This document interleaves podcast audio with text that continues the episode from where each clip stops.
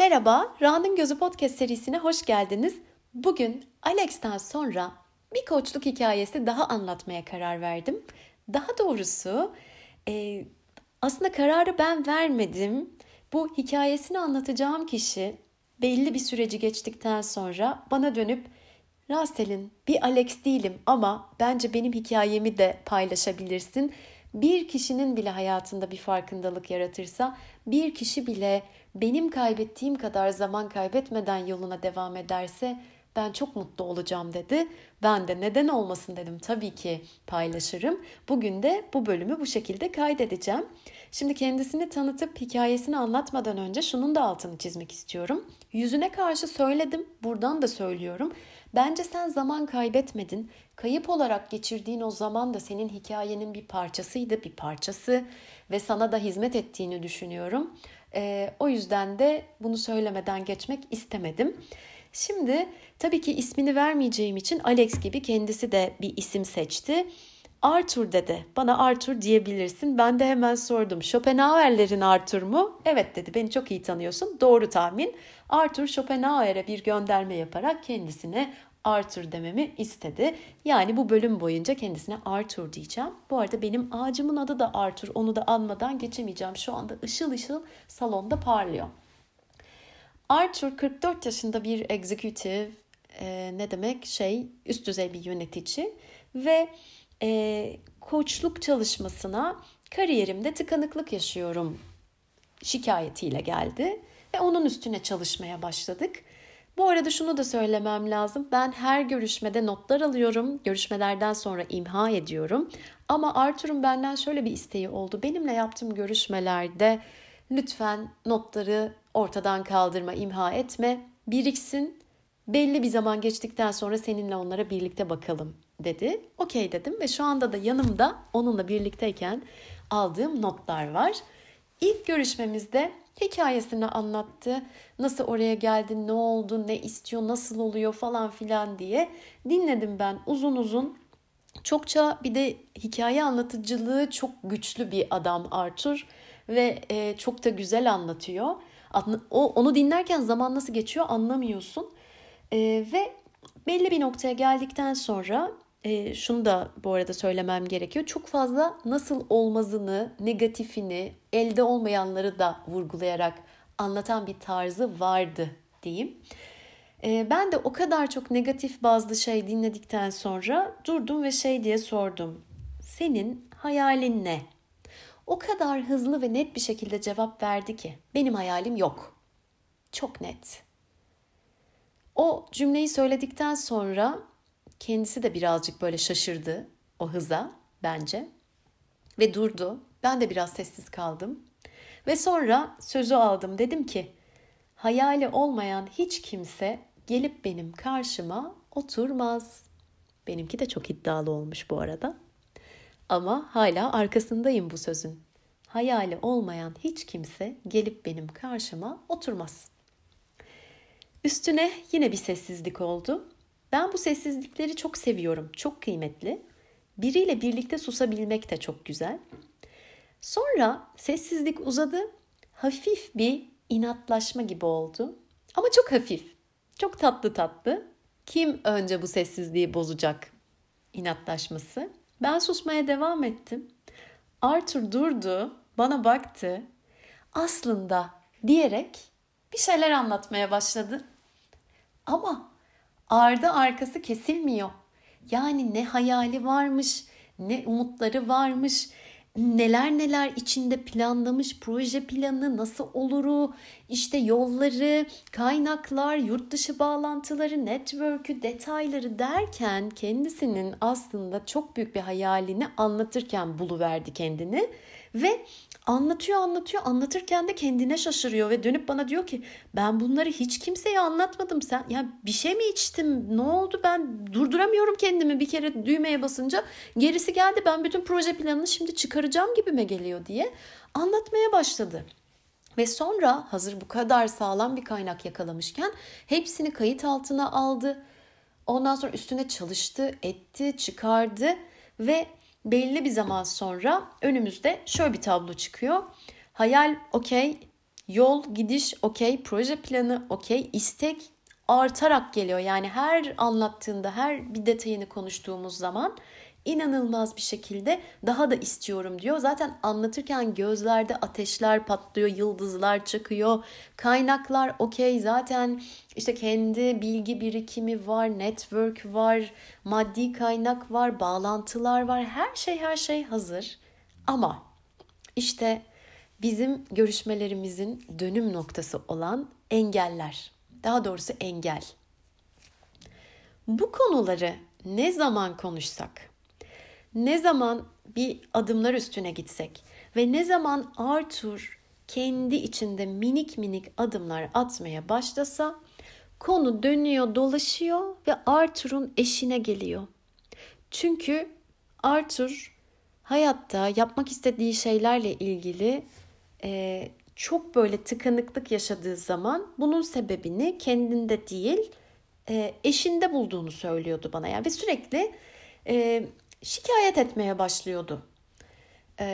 Ben sadece dinliyordum. O dökülüyor. İşte bu anlattığı şeyler içinde suçlama var. Kendini de suçluyor. Karşı tarafı da suç, suçluyor. Kurban rolü var. Yani bu kadar kaynak ve bu kadar plan içinde hareketsiz kalmak. O bana bahsettiği kariyerimde tıkanıklık dediği şey aslında diğer yani yapmak istediği şeylerle ilgili olan tıkanıklık. Yoksa adamın kariyeri zaten çok sağlam, çok iyi. Yani eğer kurumsal tarafta ilerlemek istiyorsak gayet önü açık ve güzel tıkanık olmayan bir kariyer. Tabii bunları ben burada hemen iki dakikada anlatıyorum ama e, onunla saatler süren görüşmeler ve haftalara yayılan süreçlerle birlikte çıkarıyoruz. Ama tabii ki ben burada bir bölümde hikayesini anlatıyorum. E, bunu da belirtmek istedim. Şimdi bir ara o kadar çok bu döngüye girdik ki ne konuşsak ben Oturuyoruz bir noktadan sonra hatta artık saati bile neredeyse kuracağım. Kendisine de söylüyordum yani. Evet dinliyorum hani anlat şikayet et çünkü geliyor o noktaya ve eşini anlatmaya başlıyor. Eşiyle olan bir şeylerini şunlarını bunlarını falan filan ve hayatındaki en büyük engel bu. Çünkü yapmak istediği şeylere destek yok. Ee, şehir değişikliği, ülke değişikliği, ortam değişikliği, yaşam tarzı değişikliği gerektiriyor hayali hayalleri ve orada tabii ki evli olduğu kişinin de hikayenin içinde olması gerekiyor. Ee, ve öyle bir şansı yok ve dönüyor dolaşıyor sonra yani tam bunları konuşurken başka şeylere doğru gidiyor konu. Yani gözlerimi kapatınca sanki karşımda Rapunzel konuşuyor kuleye eşi tarafından kilitlenmiş bu yüzden de hayata ve hayallerine karışamıyor. Bu senaryo o kadar çok tekrar etmeye başladı ki başlarda tabii ki sabırla dinliyordum kendi hayallerine, hedeflerine döndürüp bağlantı kuracağı sorular soruyordum. Ama olmuyordu. İnanılmaz bir orada bir dökülme ihtiyacı, anlatma ihtiyacı ama e, geldiğimiz yer okey çok kıymetli. Oradan ileriye de gitmeme inadı vardı. Şikayetler, işte olmuyorlar, bunlar şunlar, kurban rolü o döngü devam etti. Tabii ben ara ara bunları kendisine yansıtıyordum hak da veriyordu. Kendisini analiz ediyordu o tarafta. Çok da doğru şeyler ortaya koyuyordu. Ben de o esnada yargısızca durmaya çalışıyordum. Ama o kadar zor ki. Yani bence bu herkes için çok zor. Çünkü senin de bir aklın, fikrin, kalıpların, düşüncelerin, yaşam tarzın, bir sürü bir sürü bildiğin şey var, yaşanmışlıkların var ve karşında biri bir şeyler anlattığı zaman bu kadar da çok döndürdüğü zaman ister istemez benim zihnimde de başka şeyler dönüyor. Yani şimdi yargısız ve mesafeli durmaya çalışıyorum ama aslında aklımdan geçen soru şu.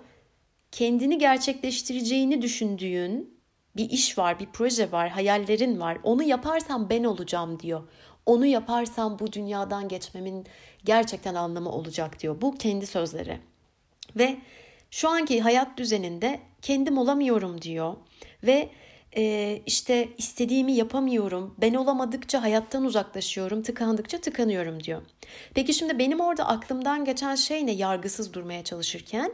Kendin olamadığın ve senin iddiana göre kendin olmana izin vermeyen bir kadınla neden aynı evde yaşamaya devam ediyorsun? Aslında çok dümdüz böyle çok basit bir soru, belki çok yüzeysel kalan bir soru ama benim de dünyamda böyle şeyler zihnimde dönüyor yani hani hem bu kadar şikayet ediyorsun hani düşünsene bana öyle bir imaj çiziyor ki yani gidip polisi arayası geliyor insanın. Ya arkadaşımı kilitlemişler gidin kurtarın falan gibi. Çünkü o kadar yoğun bir kurban rolünden anlatılıyor hikaye. Ve e, tabii ki aklımdan geçen bu olmakla birlikte susuyorum. E, birincisi onun ortamında değiliz. Yani bu bunun paylaşılacağı bir seviyede değiliz. İlişkimiz de buna hazır değildi. Benim bunu ilk düşündüğüm zamanlar. E, yani çok yakın arkadaşına bile bazen bunu o an söyleyemiyorsun. Gerçi ben söylüyorum. Yani çünkü şöyle bir şey var. Bu benimle de ilgili olabilir. Ben zaten bu kadar yakın ve bu kadar güvende hissetmediğim, böyle bir şeyi yansıtamadığım e, birileriyle arkadaş olmayı tercih etmiyorum. Olamıyorsam oradan da uzaklaşıyorum. Kendi hikayemi anlatmaya devam edeyim. Arthur kusura bakma seni park edeceğim. Neyse yani hani bu kolay bir şey değil. Ben şimdi söylüyorum arkadaşlarıma diyorum ama yani onlara da yerini zamanını bazen beklemek gerekiyor. Neyse şimdi notlarıma da bakıyorum. Böyle komik bir şeyler yazmışım arada. Neyse. Haftalar haftaları, seanslar seansları takip ederken bir gün biz buluştuk. Ama o kadar az önce bahsettiğim döngüler dönmüştü, dönmüştü, dönmüştü ki benim de kendi dünyamda tıkandığım bir yere gelmiştik. Ve dedim ki Arthur bugün seans yok. Konuşmamız lazım. Çok da esprili bir tarafı vardır. Şöyle ellerini yüzüne koyup oh yo we need to talk mu diyorsun dedi. Yani e, İngilizce'de şey hani konuşmamız lazım demek ama hani o we need to talk'un bir şeyi vardır. Yani konuşmamız lazım ve hiç iyi şeyler duymayacaksın gibi bir şeyi vardır.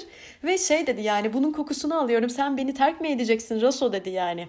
Raso dediğine göre artık ilişkimiz bazı şeylere hazır. Ee, yani bunu da anlamış oldum ben de. O level'a gelmişiz. Şimdi ben de dedim ki o bana beni terk mi edeceksin ne oluyor we need to talk falan filan. Ee, ona öyle demeyelim de diye cümleye başladım.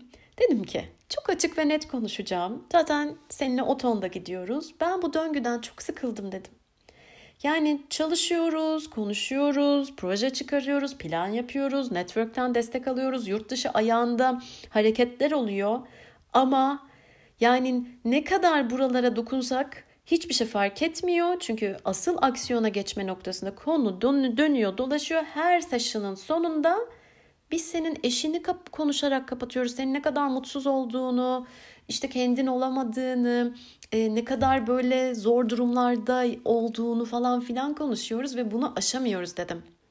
E, biliyorum dedim. Oradan bakınca çok profesyonel durmuyor olabilir ama benim zaten böyle bir iddiam yok. Ben bu döngüden kendi adıma çok sıkıldım ve çıkmak istiyorum çünkü kendimi iyi hissetmiyorum. Artık buraya bir şey katabildiğimi düşünmüyorum. Buraya dediğim bizim ikili bu çalışmamıza. Ee, benim bu konularla ilgili detay yorum yapmam doğru olmaz ama çok net bir şey var. Senin evliliğinle, eşinle ciddi bir sorunun var. Ne olduğunu bilmiyorum e, girmek de istemiyorum. Ve orada iki tane yol var benim buradan baktığıma göre. Ya bir şekilde o sorun çözülecek. Yani işte onunla mı konuşursun, terapi desteğimi alırsın ya da birlikte mi alırsınız bilmiyorum. O sorun çözülecek ya da radikal bir kabul vereceksin ve bir daha dile getirmeyeceksin bu konuyu. E, çünkü ben şuna da okeyim. Birini hayallerinden vazgeçecek kadar sevebilirsin. Ama o zaman eğer bir tarafta hayallerin bir tarafta o kişi varsa ve onu seçtiysen hayallerinden de vazgeçeceksin ve artık onlar üstüne konuşmayacaksın ve bunu kabul edip hayatına devam edeceksin. Yani hem ağlayıp sızlanıp şikayet edip hem de bir yandan o şeyin içinde olamazsın. Yani hayat seçimlerden oluşuyor gibi böyle büyük büyük konuştum kendisine ve sonunda dedim ki Artık sen eşinle mi konuşursun, terapiye mi gidersin? Ya da bu da bir seçenek. Ya da bu süreci bitirirsen bir başkasından mı koçluk almak istersin? Ama ben bu döngüden çıkıyorum dedim. Arthur bana küstü. Çok alındığını, çok hayal kırıklığına uğradığını ve çok üzüldüğünü söyleyerek Arthur bana çok büyük küstü. Ben de çok üzüldüm. Bir yandan geri dönüşü olmayacak bir şey. Yani şöyle geri dönüşü yok. Yani zamanı geriye döndürsek ben yine aynı konuşmayı yapmak zorunda hissedecektim. Çünkü e, Yani zihnimden yapmadım o konuşmayı. Ta böyle içimden gelerek böyle aşağıdan yukarı böyle kocaman çıkan bir alev topu gibi bir şey şu an nasıl tarif edeceğimi bilmiyorum. Durdurmamın da mümkün olmadığı bir şeydi. Çünkü durdursaydım susup içime atsaydım, yansıtmasaydım o zaman da ben kendim olamayacaktım. Her kimsen öyle koçluk yaparsın. İşte öyle bir koç olursun, öyle bir insan olursun, öyle bir doktor olursun. Her ne yapıyorsan yani her kimsen ona göre biri olursun o işi yaparken derler. Bende de aynısı geçerli. Ben de buyum. Yani benim yaptığım şeyde de ben olmak zorundayım. Yoksa varlığımı sürdüremem. Ee, ama çok üzüldüm. Yani e, farklı şeyler düşündüm. Ara ara kendimi eleştirdim. Ama sonra döndüm dolandım hep yine aynı noktaya geldim. Zaten birileriyle birlikte yol alabilmemin, başarı dediğim, iyi yaptık dediğim şeylerin de altında bu var. Bu tarafını çekersem o zaman doğru olmaz. Ve iki hafta sonra telefonuma Arthur'dan bir mesaj geldi. Uzun bir sessizlikten sonra. We need to talk, gülücük. Neyse o zaman içim rahatladı ve bu esprili mesaja tabii ki hemen mutlulukla dönüş yaptım. Konuştuk birbirimize içimizden geçenleri söyledik.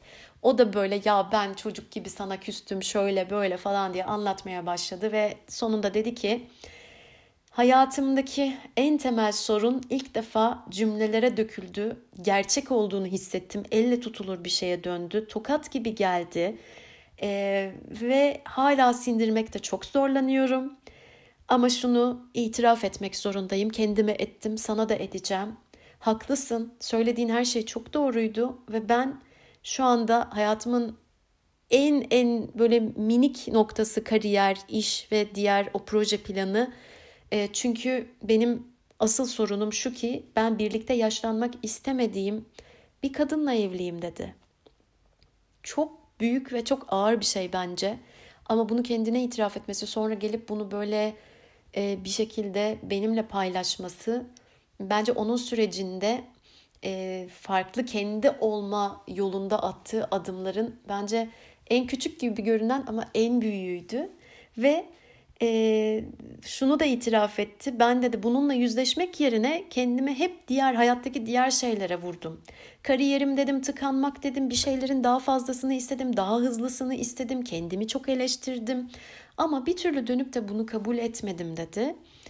E, şimdi iyi tarafı e, hayalindeki işi ve projeyi bu detaylı iş planını aslında bu sayede çıkardı. Yani bölümün başında söylediğim ben o zamanı kayıp olarak görmüyorum dediğim kısım da buydu.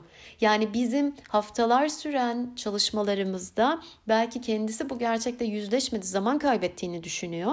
Ama o esnada çok güzel hayaller, planlar ve minik minik de olsa yurt içinde, yurt dışında adımlar atıldı. O yüzden hepsi cebimizde.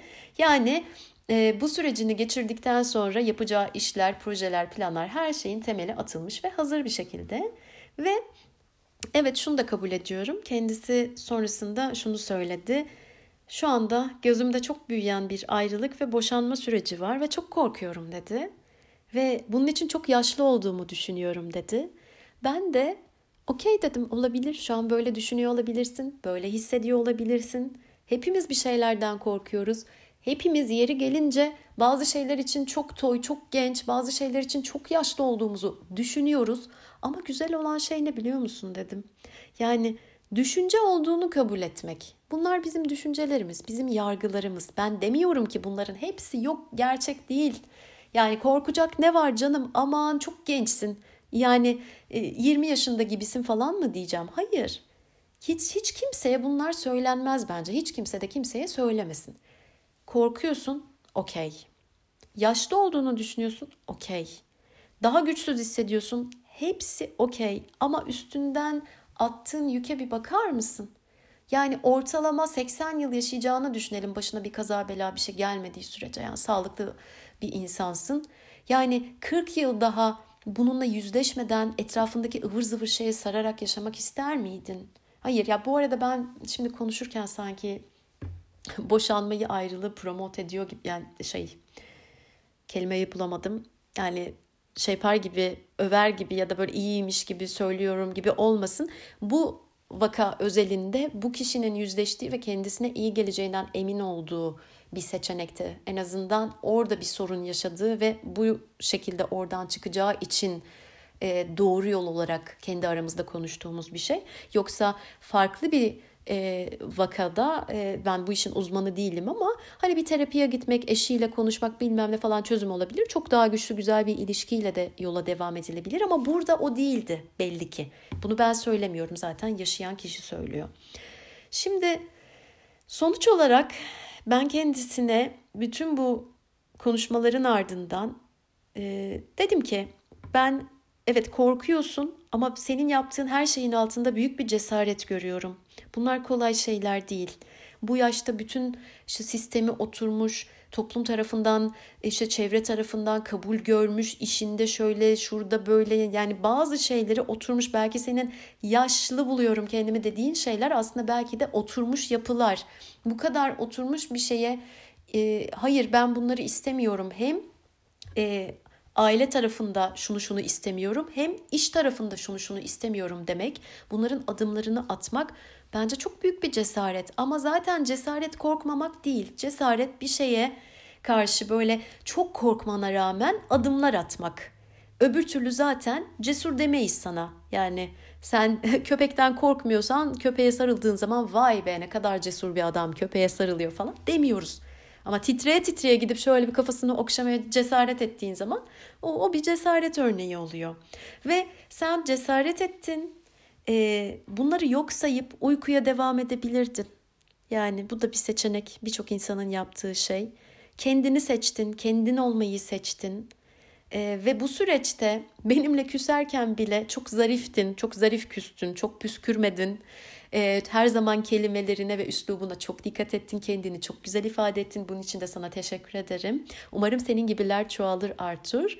Ve aslında benim de e, bizim karşı karşıya gelmemizde de şöyle bir şey var. Ben kendimi seçtiğim için, kendim olmayı seçtiğim için ve bundan vazgeçmediğim için seninle görüşmelerden vazgeçmek zorunda kaldım gibi bir noktaya geldim ve bunu sana ifade ettim. Aslında karşı karşıya gelmemiz bence tesadüf değil. Birbirimize aynalarda başka bir şeyler gösteriyoruz. Aslında kendi dünyamızda çok şey ifade eden. Senin de konun kendini seçmekte, kendin olmaktı ya da olamamaktı şikayetin. Ve ben sana aslında benim dünyamda bunun nasıl olduğunu bir şekilde göstermiş oldum. Her ne kadar...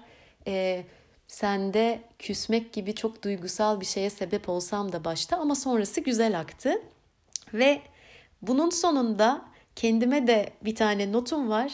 Her ne kadar dönüp dönüp ara ara şöyle miydi böyle miydi deyip kendini eleştirsen de Rasucum e, bence sen de ne yapıyorsan onu yapmaya devam et içinden geldiği gibi ki zaten görüyoruz yani dönüp istediğin kadar kendini öyle mi böyle mi ama aslında ben de falan filan diye cümlelerle e, ara ara minik minik dövmeye çalışsan da e, başka türlüsü pek mümkün olmuyor.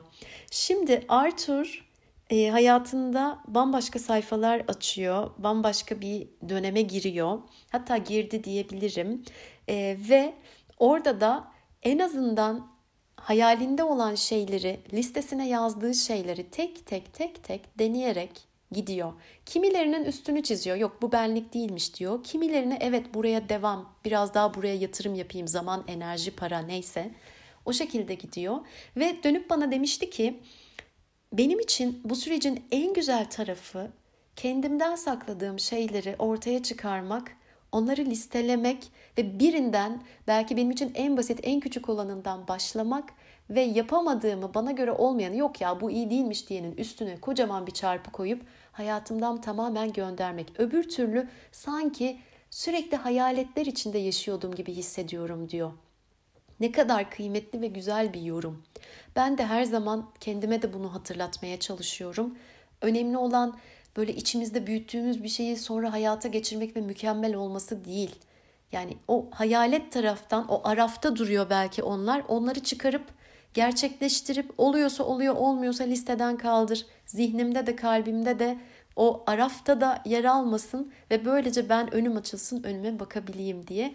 Ee, bunun için de sana teşekkür ederim Artur. Benim dünyamda da bazı şeyleri uyandırdın, hatırlattın. Ben de bir göz artık öyle bakmaya e, başladım.